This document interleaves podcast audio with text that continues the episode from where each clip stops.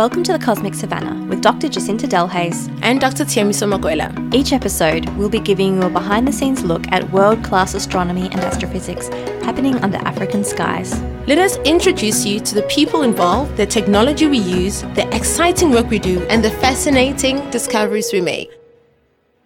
Sit back and relax as we take you on a safari through the skies.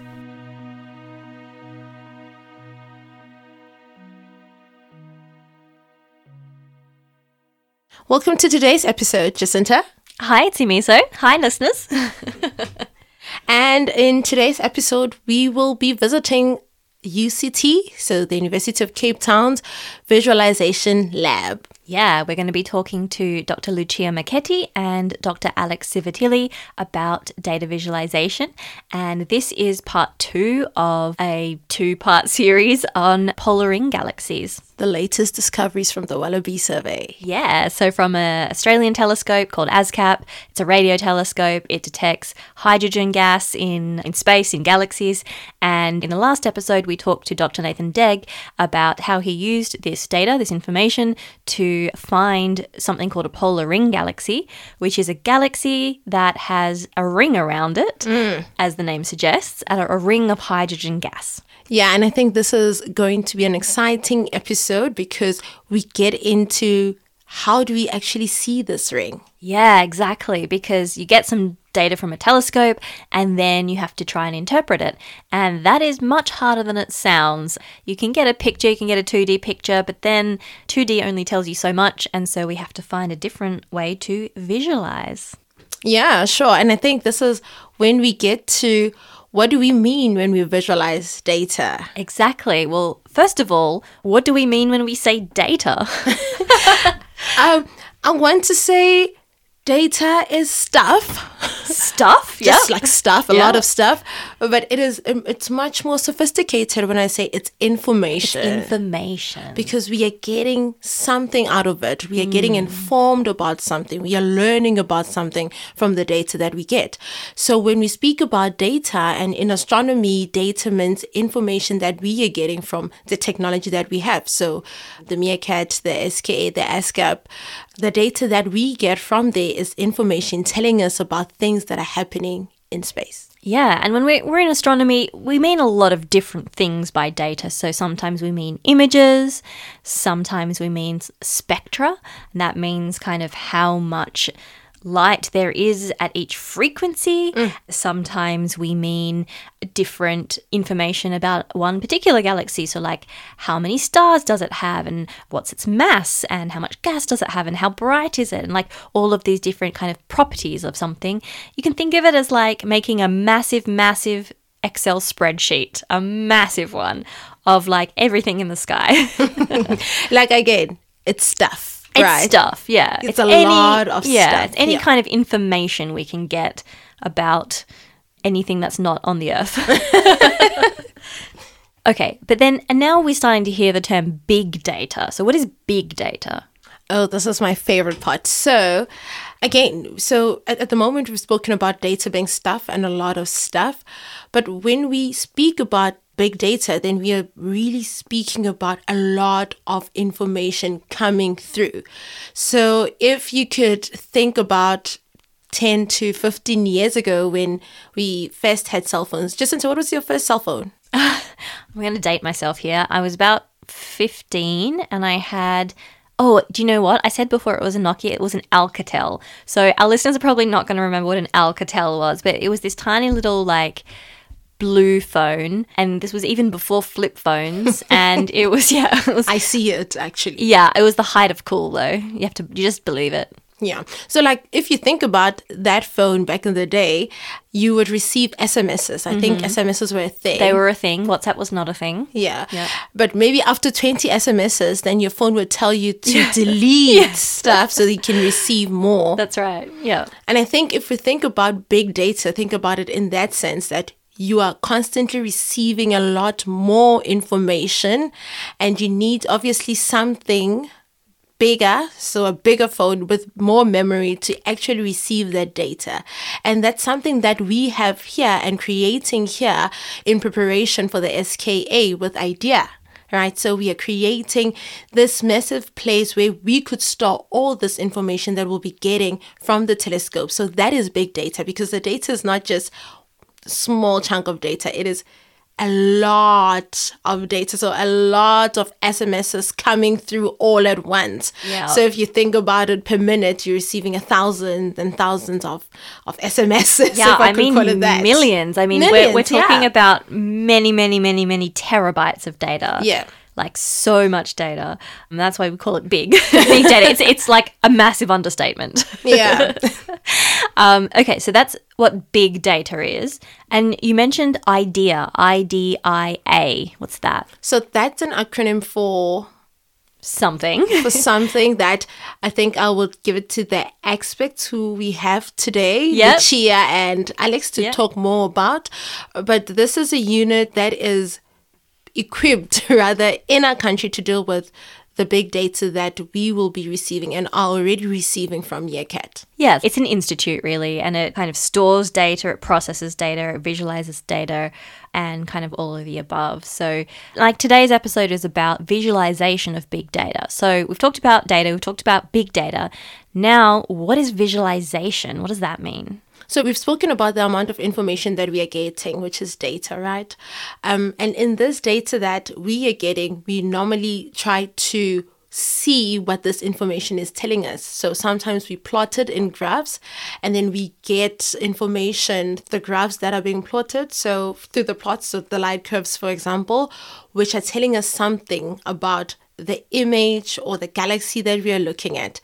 And then when we go a step further, where we create an image of that plot, where we try to see what is happening in this galaxy that we are looking at, we could see there are probably some few outliers that are telling us something that we do not understand. So we need another mode to actually see what these things are. So we get into this immersive environment. So we are plotting this into VR. So trying to see actually in 3D. So we are moving from just seeing it in a graph and a plot seeing it as a picture and now seeing it as a dynamic image that we can move around and see in different parts. And so in that we are visualizing the data because now we are putting ourselves within the data to try and move it around and see it in different ways. Mm-hmm. So seeing the other side, so the behind picture that we don't see necessarily in 2D. Yeah, a different perspective. Yeah. And as we know, if you look at something from a different perspective, you can see something completely different.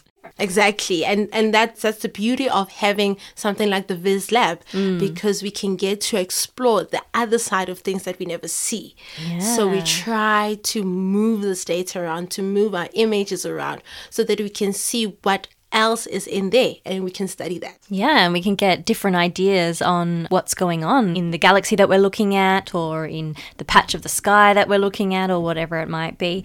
So you've mentioned now the Viz Lab. So at the University of Cape Town in the astronomy department in the corridor that we are on on the on the top floor. If you walk down the corridor, there's many doors. Um, A lot of those. one of them has big bars on it because behind it is some fancy equipment. And if you open that door, it reveals the IDIA Viz Lab. Yeah. And I think as soon as you walk in there, it does feel like you're not necessarily at UCT for a moment there. Yeah. It's just like it's a different world. It's a different reality. See what I did there? I can It's see a virtual reality. virtual Yeah. reality.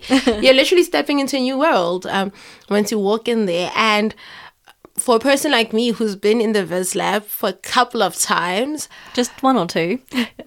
no, actually, like I was there when it was opening, when the first inauguration, before the 4K Oh, screens, cool. um, uh, we were there.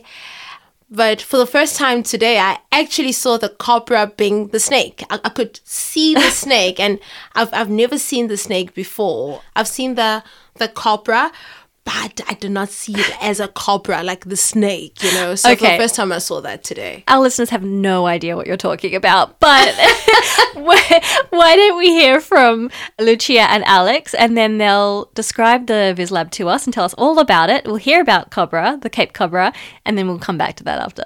Yeah, sure. Okay. It is not a snake, people, but yeah. Eh, but it is though. all right, uh, let's hear from Lucia and Alex.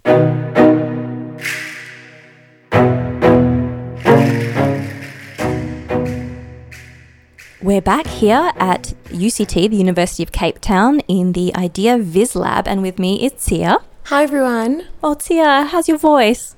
It's not that great today, but I am here showing up. Oh, do you have a sore throat? Yes, I do have a sore throat, but it's not kicking me down or anything like that. What a trooper. And we're here with Dr. Lucia Marchetti and almost Dr. Alex Sivitilli. Thank you. Hi, everyone. Hi there, welcome. Can you just firstly tell our listeners uh, who you are? Oh, yeah, sure. Hi, everyone. I'm Lucia and I'm Italian, as you can tell from my name. I'm a senior lecturer in the astronomy department at UCT, but I'm also the project scientist in the IDIA Visualization Lab. Uh, yeah, so I'm Alex. I'm a postdoc at IDIA and UCT Astronomy. I also did my PhD here at, at UCT, where I did most of my work with astronomy education research. And I'll be continuing my work here, but more on the data visualization side. Cool. And you have recently submitted your PhD thesis, and your graduation is pending. So, almost doctor. Yes, exactly. Congratulations. It's a massive effort. Yeah, yeah. It's a bumpy road, but uh, it's good to kind of wind that down and, and finish things off now. So you worked on astronomy education, and we've just had our previous episode was with Simi, so on astronomy education. So did you guys work closely together? We did. We are supervised by the same supervisor, and we are also in the same research group. So we are like the start of astronomy education research at the University of Cape Town. Oh, you guys are the originals. Uh, yes, and uh, a lot of learning that we both had to undertake to entering the field and, and helping each other out. It's, it's, it's quite a task when you're dealing with over 100 students and handing out questionnaires and arranging trips to the planetarium. So it's, uh, yeah, we've learned a lot together and it's been quite an enriching experience. And Lucia, you are a lecturer and a member of faculty here at UCT, along with myself, and we are long suffering and we've just gotten through exams and we're very exhausted. Oh, yeah, yeah, yeah. I actually have to do the, all the marking now, which is fun. Fun part. Me too, me too.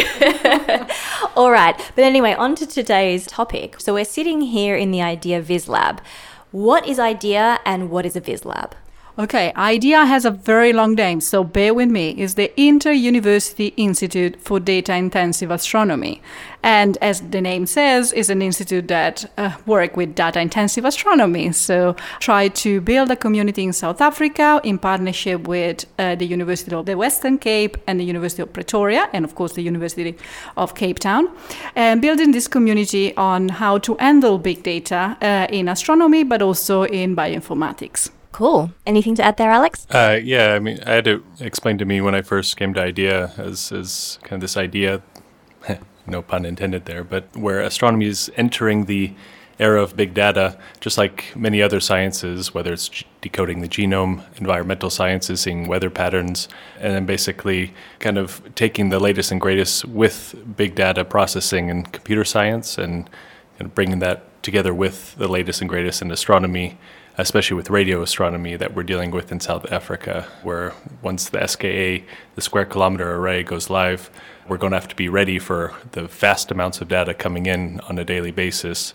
And so it's a good time to start now with kind of scaled down versions of that. So we're not uh, caught off guard when, when the thing is actually uh, running around the clock, basically. Yeah, absolutely. There's going to be so much data. So you've just told us about IDIA, but now we said we are sitting in the Viz Lab. Can you just tell us a little bit more about what it is? Sure. So, well, it's a small room in the astronomy department, but as I like to say, it's a small room with a big heart. we have a lot of cool facilities here. We have big screens for immersing ourselves in the data. We have what we call the Cobra or the Cape Cobra, which provides you a semi immersive experience into your data and that we use to prepare our data set that we bring to the Iziko Planetarium in town. And then we have other, you know, facilities like uh, a screen for video conferences, and then, of course, our goldmine, the VR desktop. VR meaning virtual reality.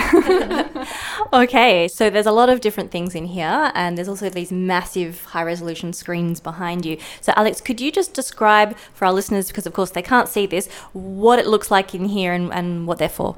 Yeah, I mean, if, if you look around the, the visualization lab, it's kind of a little story because you can you can see as the different stages that equipment was added uh, to our space here. And the first you'll, you'll see on the far wall there Uh, that's Wally. So Wally. yeah, so so, so so so we really like the the acronyms here, just like anyone else in astronomy. So yeah, Wally, that's the Wide Area Large Interactive Explorer. You can see me looking over my shoulder at the label there because sometimes I need a cheat sheet.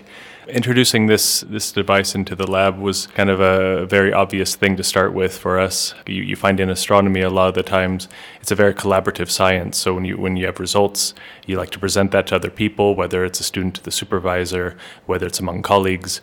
And so having a, a big space uh, where you can sit around a big screen is a lot easier for for a researcher than sitting around a small laptop.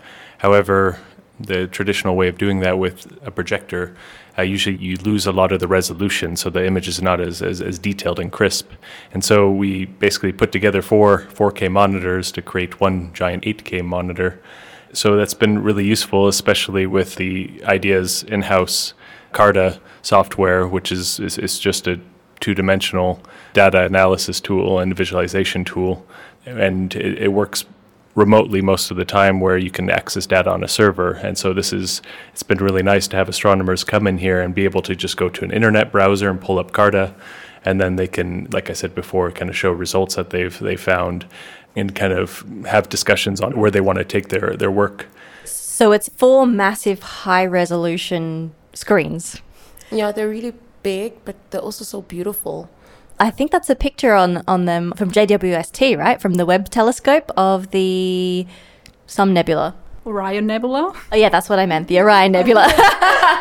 I'm sure you meant that. yeah, I meant that. I meant that. Okay, so that's very dramatic in the corner. And then over on the other side, we have what Tshiamiso has just realized looks like a cobra and is actually called cobra. Yeah, I've always known that it was called the cobra, but actually, for the first time today, after I've been in this lab for many times, I actually see the snake. You did part of your research in here, surely. Mm, I mean, we've spent a lot of times in this room, but for the first time, from where I'm sitting, I can actually see the snake. Brilliant. So maybe Alex or Lucia, can describe it to us.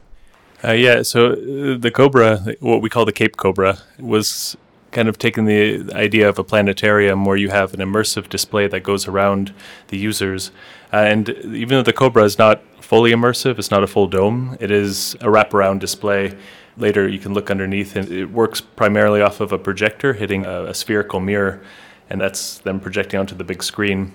The problem usually that you face with that, though, is you can plug your computer into a projector and, and just see if it works on the Cobra, but you need to have some sort of warping software that then makes your, your desktop look normal, because otherwise it would just be kind of like this, this, this giant, odd, kind of what they call um, fisheye view of what you want to be looking at. So the idea of the Cobra though was is kind of taking the kind of the idea of Wally and, and saying, okay, if you have these big displays, what happens if you then surround the user with the display? So kind of creating that immersive setting. And this kind of goes down the spirit of the Viz Lab, uh, kind of a, a lot of tinkering that happens in here. So uh, we don't know really what benefits these visualization solutions, which we call them, what they will have. It only comes from introducing them into the, the research space, which is here at UCT Astronomy and with IDIA, inviting astronomers in and basically asking the question like, how do you think you can use this? And then encouraging people to, to enter the space when they can, try to make the space as available as possible, and then also take requests from people to say, okay, how do you think a wraparound display, for example, would benefit your research?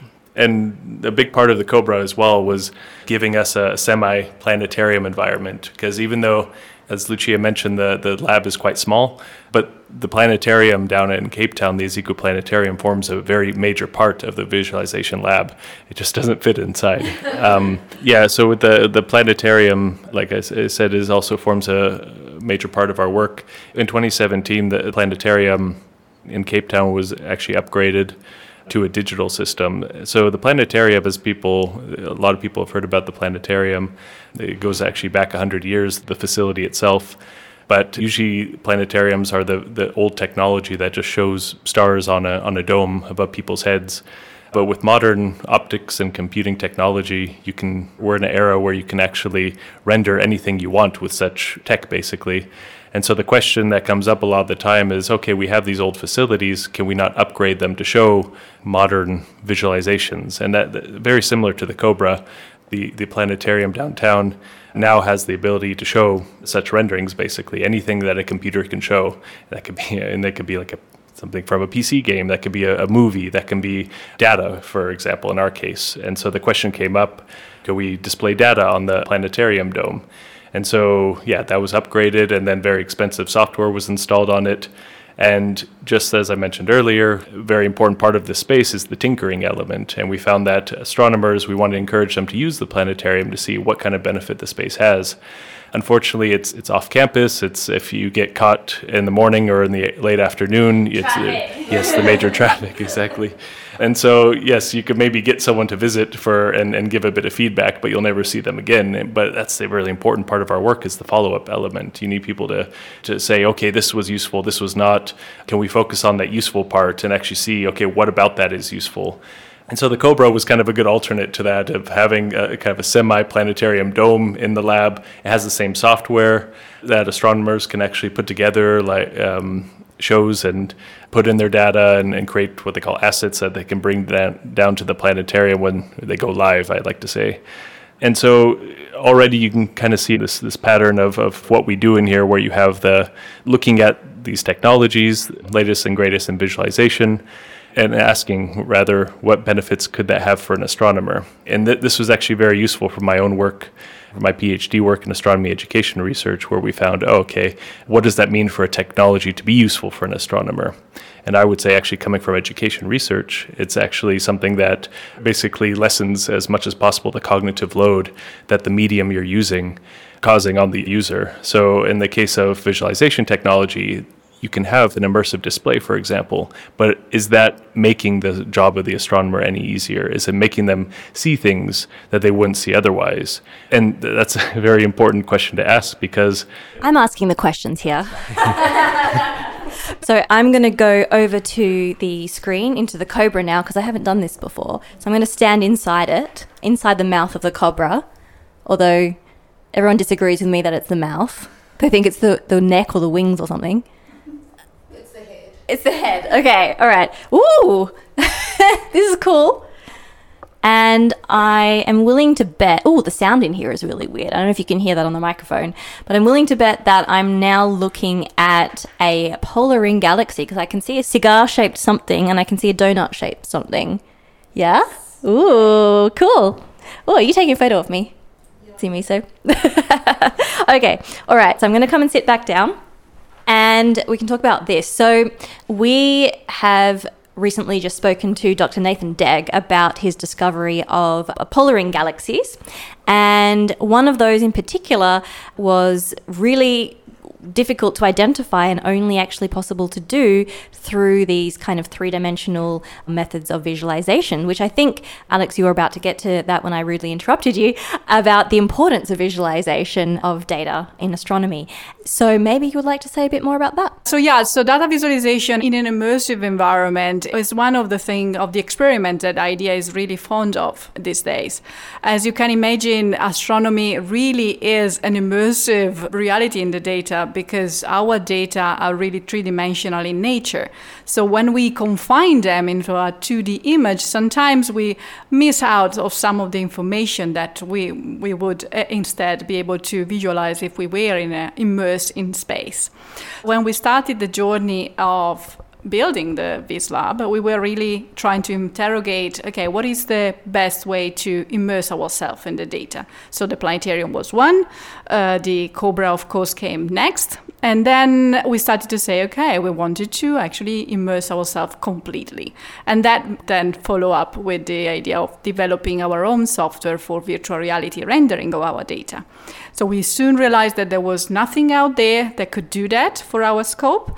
And so, well, we decided to build our own, which now has a life and a name. So our software is called iDaVIE, which is uh, stands for Immersive Data Visualization Interactive Explorer. Oh, wow. and um, yeah, big name like IDIA. We like these big names. Lots of acronyms. Um, so you you're speaking about immersing yourself completely in VR. Would you wanna maybe tell us a little bit more about what VR is to our listeners who've never experienced it? Sure. Well, the, the best way you can think about this is that using these big glasses, as we call, or the goggles, you basically immerse completely yourself into a different reality. You're basically transported into a virtual world and you are standing in whatever world we created around you. It can be a forest, it can be space, or it can be even uh, an abstract space like where data lies. So you basically moving people from Earth to the galaxies. How awesome is that? Oh, I like that. yeah, kinda. Yeah, yeah, yeah, yeah, yeah. But you can do that comfortably by sitting on a chair, which is very convenient. Yeah, I mean, it's, so virtual reality has been around for uh, a few decades actually, but it's only recently that virtual reality is coming out in what they call consumer headsets. So it's it's it's cheaper headsets that are more mass market, mass produced, and so they're a lot more accessible for many different purposes, and, and especially for our in this context for research purposes. And it offers many advantages as well uh, with the latest technology where the, the tracking of your controllers, for example, and, and where your head movement is, is a lot more precise than it was in the past. So, number one, they don't get sick as easily as they did in the past, which is very important.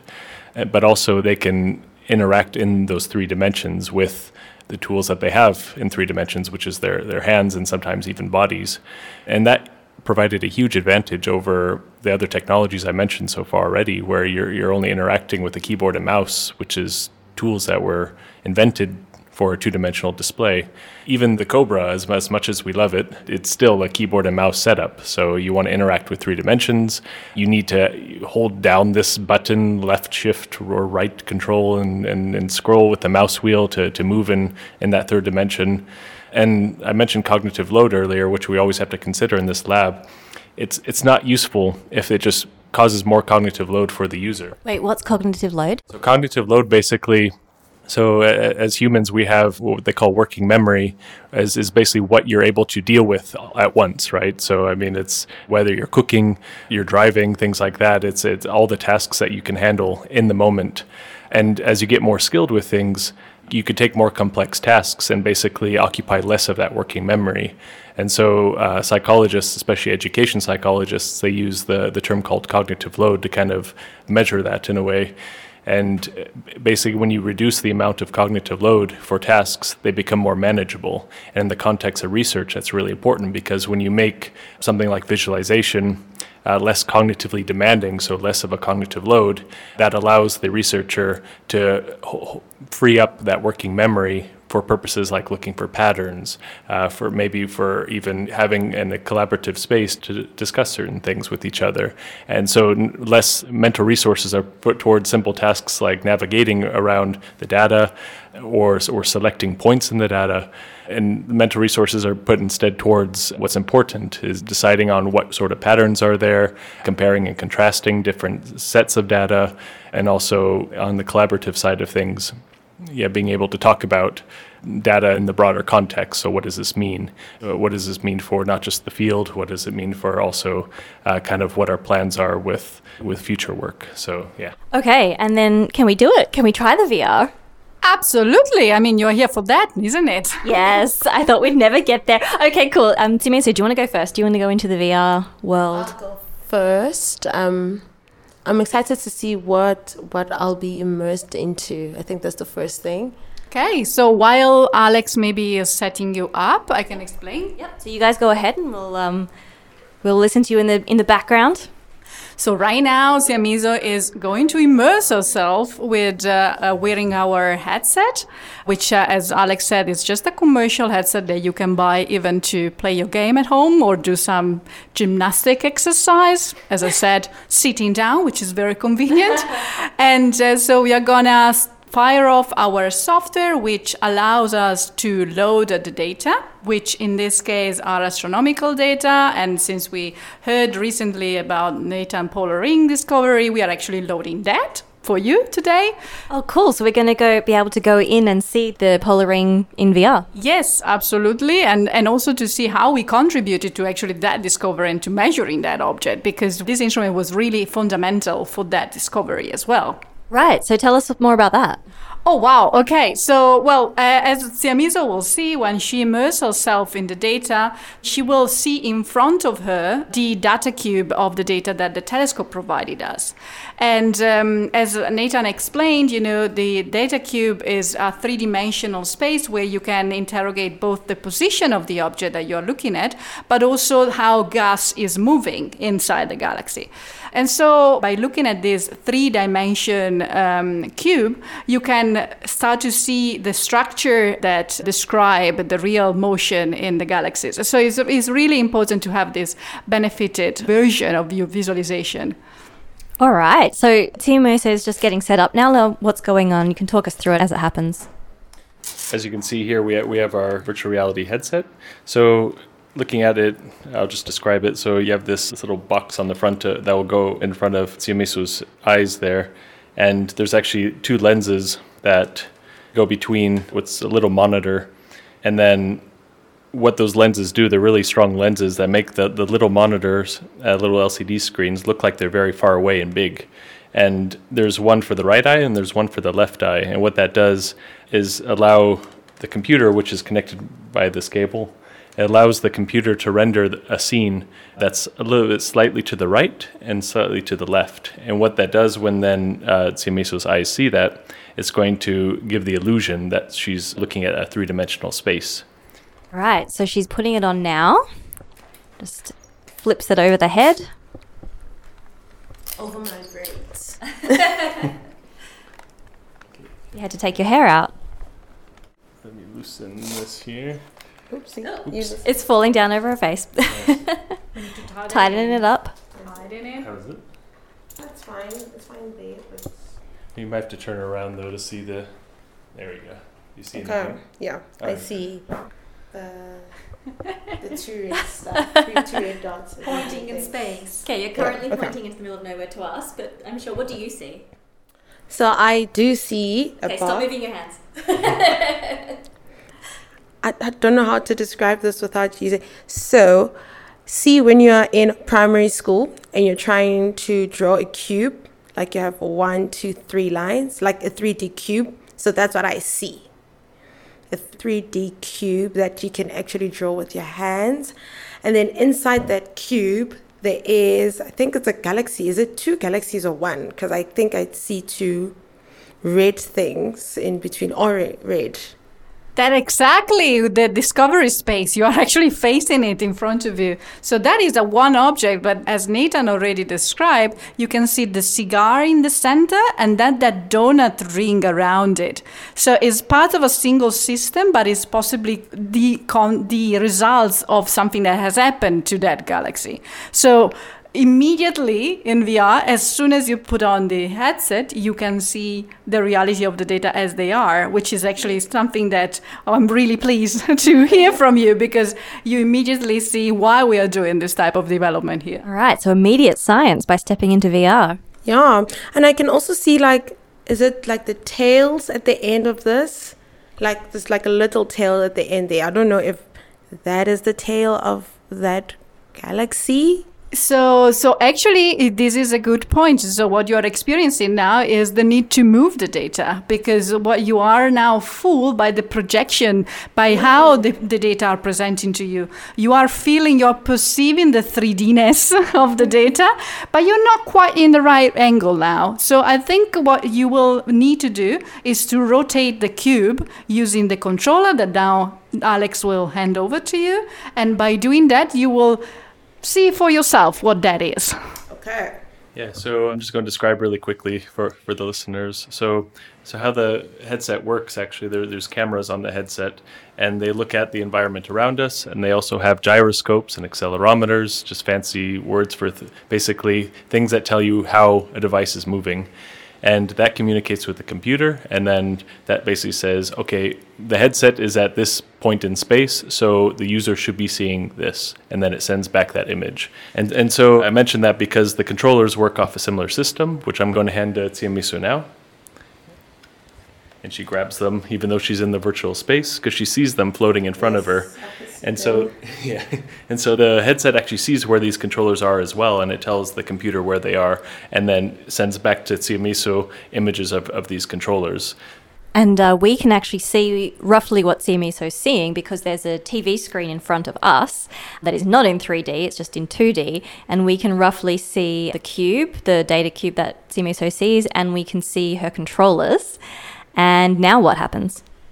As mentioned earlier, with this visualization technology, we want to make things as intuitive as possible, so reduce that cognitive load. So, in the case of navigation, uh, we thought, okay, maybe if the users are able to grab space and move it around, that's actually very intuitive for them. So, I'm going to show Tshiamiso here, the button on the side of the controller, that's actually that gripping button, and you should This be one? yeah, uh, the one here, the your middle Okay. finger there, and so you can actually grab space and move it forward and backwards, just like you're doing now. And so that allows you basically to, to move that data closer to you. So so you can do that a few times actually. So let go of the of the button, reach forward, and then pull it. Yeah, there we go. So now Tshiamiso has learned how to use the controllers, but she is giving me a death stare with her, um, even though I can't see her eyes because she actually already knows how to use this, she claims. so, um, what do you see now, dear? Um, so right now I'm really inside the polar ring galaxy and I can see the different colors. I mean, it's almost as if I can see the split up of colors throughout this galaxy. So I'd just like to know from Lucia to explain a little bit why is it that, you know, the centers are more red and as they go out, they get orange, yellowish, and then green. Haha, very difficult question. okay, so what you are seeing now is a color map that we attach to the data to describe them. And uh, right now, they, they don't mean a lot in sense of physical sense. They just show you that those uh, lobes that you identify as red with reverse to the one that are more yellowish, they're just more bright in the galaxy. But then is their position in the cube that tells us different properties of that particular emission in the galaxy. So according to their position in the third dimension, the z-axis will tell us if it's moving in one direction or in the other direction. And this is just a translation that astronomy can do on the top of their head. no, we can't. wait, wait, Tia, like the way, the angle you've got it at now, I can see the ring. I couldn't see that before. Yeah, because as uh, as we said before, I mean, you are really able to move. Either you move around the data in this virtual space, or you move the data around. And because you need to see the entirety of their 3Dness, as we said, you really need to move them to realize uh, the shape and and how gas is distributed in this galaxy. So what she's doing now, rotating the cube, zooming in and zooming out, really gives her a, a novel perspective that is the unique perspective that enable us to actually isolate the cigar or the galaxy in the center and the ring around it. Cool. And we can really see kind of the, yeah, the cigar with the donut at an angle, right? Yep, we can see that. So I'm just trying to keep the microphone um, away from Tshia's hands because she can't see where it is, and she, she keeps hitting it. So if you hear a bump, that's what it is. I'm going to stand over this side, all right? I'm on, I'm on your uh, left side. Yeah, so I can actually see the cigar more clearly now and the ring more clearly than before because, as I said before, I thought there was a tail, but actually, it isn't really a tail. It is just that ring going around the cigar thing. But I think this is really cool to actually be inside a galaxy. I want to go. You can. we are very democratic here. You can try it on and spend as much time as you like. Actually, the space in the lab is actually done for that purpose to allow the scientists to come in and do their own. I was, I was about to say, I like this angle a little bit. Can you see what I see on the screen? I love this angle a bit more than the one I had on the other side, but this is also very cool. It looks like Ghostbusters, you know? What? Ghostbusters. I don't know if you've seen that. Like, Yeah, I mean, I know what Ghostbusters is, but I don't get how it looks like that. don't you see the cigar thing? It looks like the ghost, and then that's like a halo, the ring, and then the ghost going out like that. Tshiamiso, what you're trying to describe us is really good, and we can kind of guess, but you know, we are looking at that through a 2D screen, which is actually the limitation that we just described mm-hmm. before. You really see a different reality with respect to what we see, so it's amazing to see it real uh, in real life how it's happening. All right, well, I'm, I want to turn so I can see this Ghostbusters thing. and so with this VR stuff, like it's really cool to do it in here, and it's really useful for us here at UCT researchers to be able to come in here and look at our data in 3D whenever we want. But is this something that's going to be expanded, or do you have to be here physically? Yeah, sure, I can answer that. So basically, what we are developing here is a software that you can literally download it wherever you are and uh, upload it to your system. So a laptop, a reasonable powerful laptop but still affordable. And you can basically visualize your data wherever you are then. And then the next step really what we are trying to push it is to actually stream the data from a cloud. So you don't even need a laptop but you only need an asset at that stage. But we are getting there. It's a long road to go. Well that's cool. So where was this polar ring thing observed? Was it here or where was it well, the polar ring was observed in Australia, of course. The data then streamlined to us. And actually, the analysis has been done by one of our affiliates in, in the lab that did part of the analysis here, but part of the analysis in Canada and in the US. okay, wow. So that's a way to get like truly international data set that goes all over the world and is looked at in different ways. That's cool. Yeah, absolutely. I mean, we really love to have collaborators using our software wherever they are and provide us the feedback that we need also to improve the software. So we are looking forward to increase our user pool. are there any final things you'd like to tell us or any final messages for listeners? Yeah, I mean, a big part of what we do here in the visualization lab, because every day we, we come in and we have these very, what I could describe as fun pieces of technology that we're working with. It's quite key to, to identify, though, what part of these things are, are just fun and what parts are actually scientifically useful. What sort of aspects about these pieces of technology is going to advance the field further. And that's important because with uh, virtual reality, with planetariums, with many other things that are, are kind of on the forefront of, of how we interact with technology. They're, they're going to be advertised as being game changing, as being this amazing new revolution but that's why we have to be a bit objective there and, and, and kind of ask difficult questions sometimes of okay is it is this expensive piece of is this expensive cobra for example is, is is that worthwhile for an astronomer to have or is it just kind of more a gimmick and so these things are really important and yeah and it's and it's the same in education as well with any any sort of advertised technology that hits the the mainstream and uh, yeah it's so it's a fun job we have but it's, it's also a lot of work kind of breaking down breaking down these things as well. Yeah, and breaking new ground. Yeah, and it's amazing to have a laboratory where we can test all this technology out, and we would like to continue to do that. And we are really seeing interest from other disciplines as well. It's not just astronomy. I mean, we are visualizing MRI of a human brain, of uh, of bones, uh, or ice cubes in Antarctica. So we have a group in engineering that would like to use our software to do their own analysis using, you know, the data in virtual reality. So it's a very, you know, much growing field, and we are really fortunate to have this facility here. Yeah, that's actually really cool. I didn't realize there was all of these other research that was in astronomy using the same technology. Yeah, yeah, yeah. It's really truly moving it towards uh, an interdisciplinary facilities, and we really want to grow in that space. And uh, everyone go to the Iziko Planetarium if you're in Cape Town. Absolutely. And maybe one day we'll bump into us trying to stream our VR asset into the dome. Stay tuned. Awesome. Thank you to Lucia and Alex for their time today. Um, and I know Alex is very much sleep deprived. So thank you for actually waking up to be with us this afternoon. And thank you so much, Lucia, for allowing us to explore the wide range, everything in here. There's an explorer. You're reading the wrong acronym. yeah, I'm just no, but I think I was reading the acronym with explorer in oh. it, so that was the other one. yeah, thank you for coming. Our door is always open. Thank you. Yeah, comes to visit us again. awesome. Thanks, guys.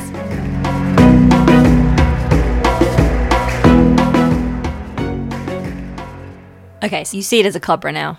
Yeah. No, but I think this was really sparked by a video I saw about a week ago or two where a cobra was moving with its head up. Mm. Like slithering along like the ground, but its head was held up. But its head was ah. held up. And when I sat uh, in the Viz lab today, I could see that part and I'm like, oh, hey, it actually looks like a cobra. but you know before I, I didn't i didn't see it that way. I thought this is just a cool name. Oh you just thought it was called a cobra and that was just i was just name. like yeah this is a cool name. How how much time do you reckon you've spent in the viz lab? Too many times. I've had i've had meetings in there like too many times. Um i think in even in one of the videos that i did with uct we went into the Viz lab with Tom and all of those things. Oh, cool. But I still didn't see the cobra. Didn't see the cobra. I still didn't, and now I can't see it. now it's just it's just there. That's it. Good, good. Wait, what was that about a video? Oh yeah. Um. So I, I forgot the name of the video, but you know, when I was graduating, UCT did a, a profile on kind of my journey at, at UCT and all Ah, of that. So we went to the Viz lab actually for that too. Oh, nice. I want to see it. Like, oh, so you're just like a casual superstar. All right. All right. Okay. So you're going to send me the link I'm going to put on the on the show notes for this episode and everyone can watch it. Okay, I'll send the link. You can watch Thank it. cool. All right. And listeners, I did get a chance at quickly looking in the VR headset to look at the Polar Ring Galaxy. It was very cool. I really thought it looks like Ghostbusters. Like you know the sticker on the Ghostbusters train. Oh, ah, Do you see that? yeah, Like because the ghost coming out yeah, like yeah, that, the gas, and then there's the cross around it. Yes, I, now I know what you're talking about. And I, I could only see that after I had twisted Ah, yeah, the rotated galaxy. it. Like just rotated it a Ah, bit, just the right to- position. Okay, so there you go. If you rotate a Polar Ring Galaxy in VR, you end up with the Ghostbusters logo. You actually do. okay, we're going to put them side by side on the website, and we'll we'll let the listeners decide. I think you can decide on that, but I, I think I really saw that. I Okay. mean, at first I was like, okay, yeah, I, I could see the ring, I could see all of that, but immediately when I got comfortable with the image, I could literally map it onto something else that I've seen before, and I see it. Cool. I see the galaxy with the. Yeah. Well, that's certainly one way to visualize data. um, and then Alex said something, he was talking about cognitive load, and that reminded me of some fancy words you were using the other day embodied cognition when we interviewed you for your episode a, a couple of episodes back. Um, what's the difference between those, cognitive load and embodied cognition?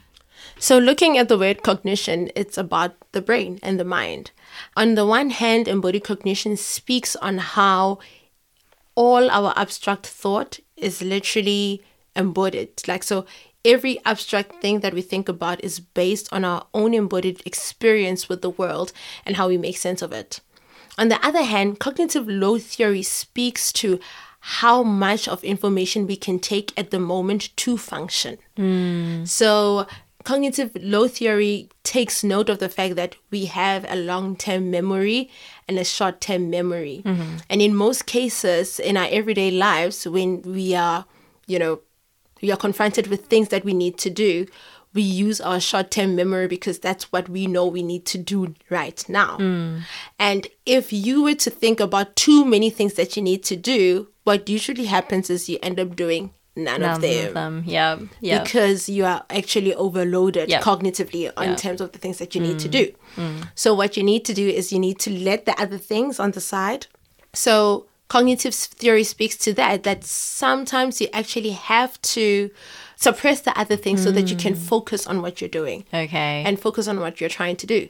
And in terms of data visualization, that is really good. If you think about the information that you're getting, when you look at the graph, you've already mapped how it should be looking like. Mm-hmm. So, in order for you to focus in terms of making sure that you see what you've plotted there, you need to actually let the other things that could fascinate you down. So, so you have to ah. suppress the other things. Mm-hmm. You have to suppress, ah, it could be amazing if it looked pink. It could be Oh, amazing if okay, it looked, yeah, you know, yeah. you, you suppress all the other things that could actually influence what you need to see. oh, so it's like helping you focus on the important details. You need to, yeah. So, and, Ah. and sometimes, you know, we are mostly overloaded even with the technology and what it does. Mm. yeah, and it's like s- never- always like pinging at us and everything. Yeah. And I, I think this is why it's important that even with things like data visualization is as astronomers you need to know at least what is it that you're looking for. Because sometimes you are confronted with these images, you get in 3D and you're actually now not sure what you're looking at. Mm, yeah. So it's it's a matter of, of all of those things on how what is it that you suppress in order to see the other things? What is it that you take actually from your long term memory to help your short term memory function in this instance? So for example, I'm talking about the the ring galaxy looking like Ghostbusters. I'm mm-hmm. mirroring it on my mm-hmm. long term memory of how that looked and I'm taking mm. that to make sure I see that. So Cool.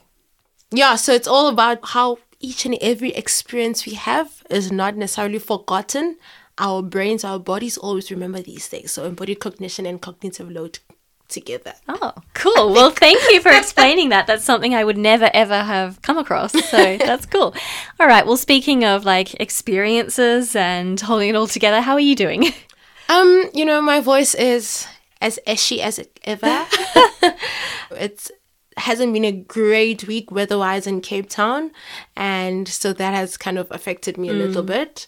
And because I also take swimming lessons, so every time I come from swimming, I come back, I'm sneezing. Yeah. So so that sneezing plus the weather going a bit bad over the last two days has affected my my voice, but sorry hopefully I'll recover. Yeah. But otherwise, Otherwise, I'm fine. I'm fine. I just I should probably just stop talking, but I'm fine. good to hear it. and how Glad are you hear it. doing? I'm okay. Yeah, it, it's been a lot. I can't wait for the holiday season. I mean, yeah, so my students have just set, set their exam. So creating the exam is a lot of hard work. Uh, you have to make sure, you, you have to be very, very careful, make sure everything's correct. Um, there's always mistakes anyway. And then now I'm in the marking. Marking takes a very long time and it's a very serious job because, you know, people's lives and careers are depending on you doing this correctly. So that's also a lot of a lot of work, but you know, I'm I'm enjoying it. I did get quite sick for about a week after the lectures ended because I think, you know, you know when you've just been under so much strain and pressure and then suddenly things are like your your plate is a bit down. em- yeah, like things calm down a bit and then your body just like and now I'm going to crash. so then, uh, yeah, unsurprisingly, I got sick for about a week, but I'm feeling a bit better now. That's um, good. And yeah, just um, just cruising for now. Just yeah, yeah, getting to the holidays. I think they are like 30 days away now. Yeah, yeah. My mum's coming to visit for Christmas, so I'm very oh, excited. Oh, that's so nice. yeah. No, that is great. my mum and my aunt are coming, and we're going on a trip along the garden route, which I'm very excited about. Ooh, Yeah. That that is a beautiful trip to take. Yes. I've never taken it, but I've Really? Yeah. Yeah. yeah. So neither have I. So um, it'll be exciting. And we're going to Addo Elephant Park Mm. um, because my mum is obsessed with elephants. So she'll definitely see some there. and yeah, that's um, that's an irrelevant story. Yeah. anyway, cool. So I think that's it for today, right? Yeah, that's it for today. And thanks very much for listening. And we hope you'll join us again for the next episode of the Cosmic Savannah. You can visit our website, thecosmicsavannah.com, where we'll have the transcript, links, pictures, and other stuff related to today's episode. You can follow us on X, Facebook, and Instagram at Cosmic Savannah. That's Savannah spelled S A V A N N A H. You can also find us on YouTube, where audio only episodes are uploaded with closed captions, which can be auto translated into many different languages, including Afrikaans, isiXhosa, and isiZulu. Special thanks today to Dr. Lucia Marchetti and Alex Sivitilli for speaking with us. Thanks to our podcast manager, Francois Kempfer, our social media manager, Sumari Hattingh, and our audio editor, Jacob Fine. Also thanks to Mark Allnut for music production, Mihal Wiechek for photography, Carl Jones for astrophotography, Susie Karras for graphic design, and thanks to Emil Menkis for video creation, Moses Makungo and Abigail Tambiran for transcription. We gratefully acknowledge support from the South African National Research Foundation, the South African Agency for Science and Technology Advancement, the South African Astronomical Observatory, and the University of Cape Town Astronomy Department. You can subscribe on Apple Podcasts, Spotify, or wherever you get your podcasts, and would really appreciate if you could rate us and review us, and recommend us to a friend. We'll speak to you next time on the Cosmic Savannah.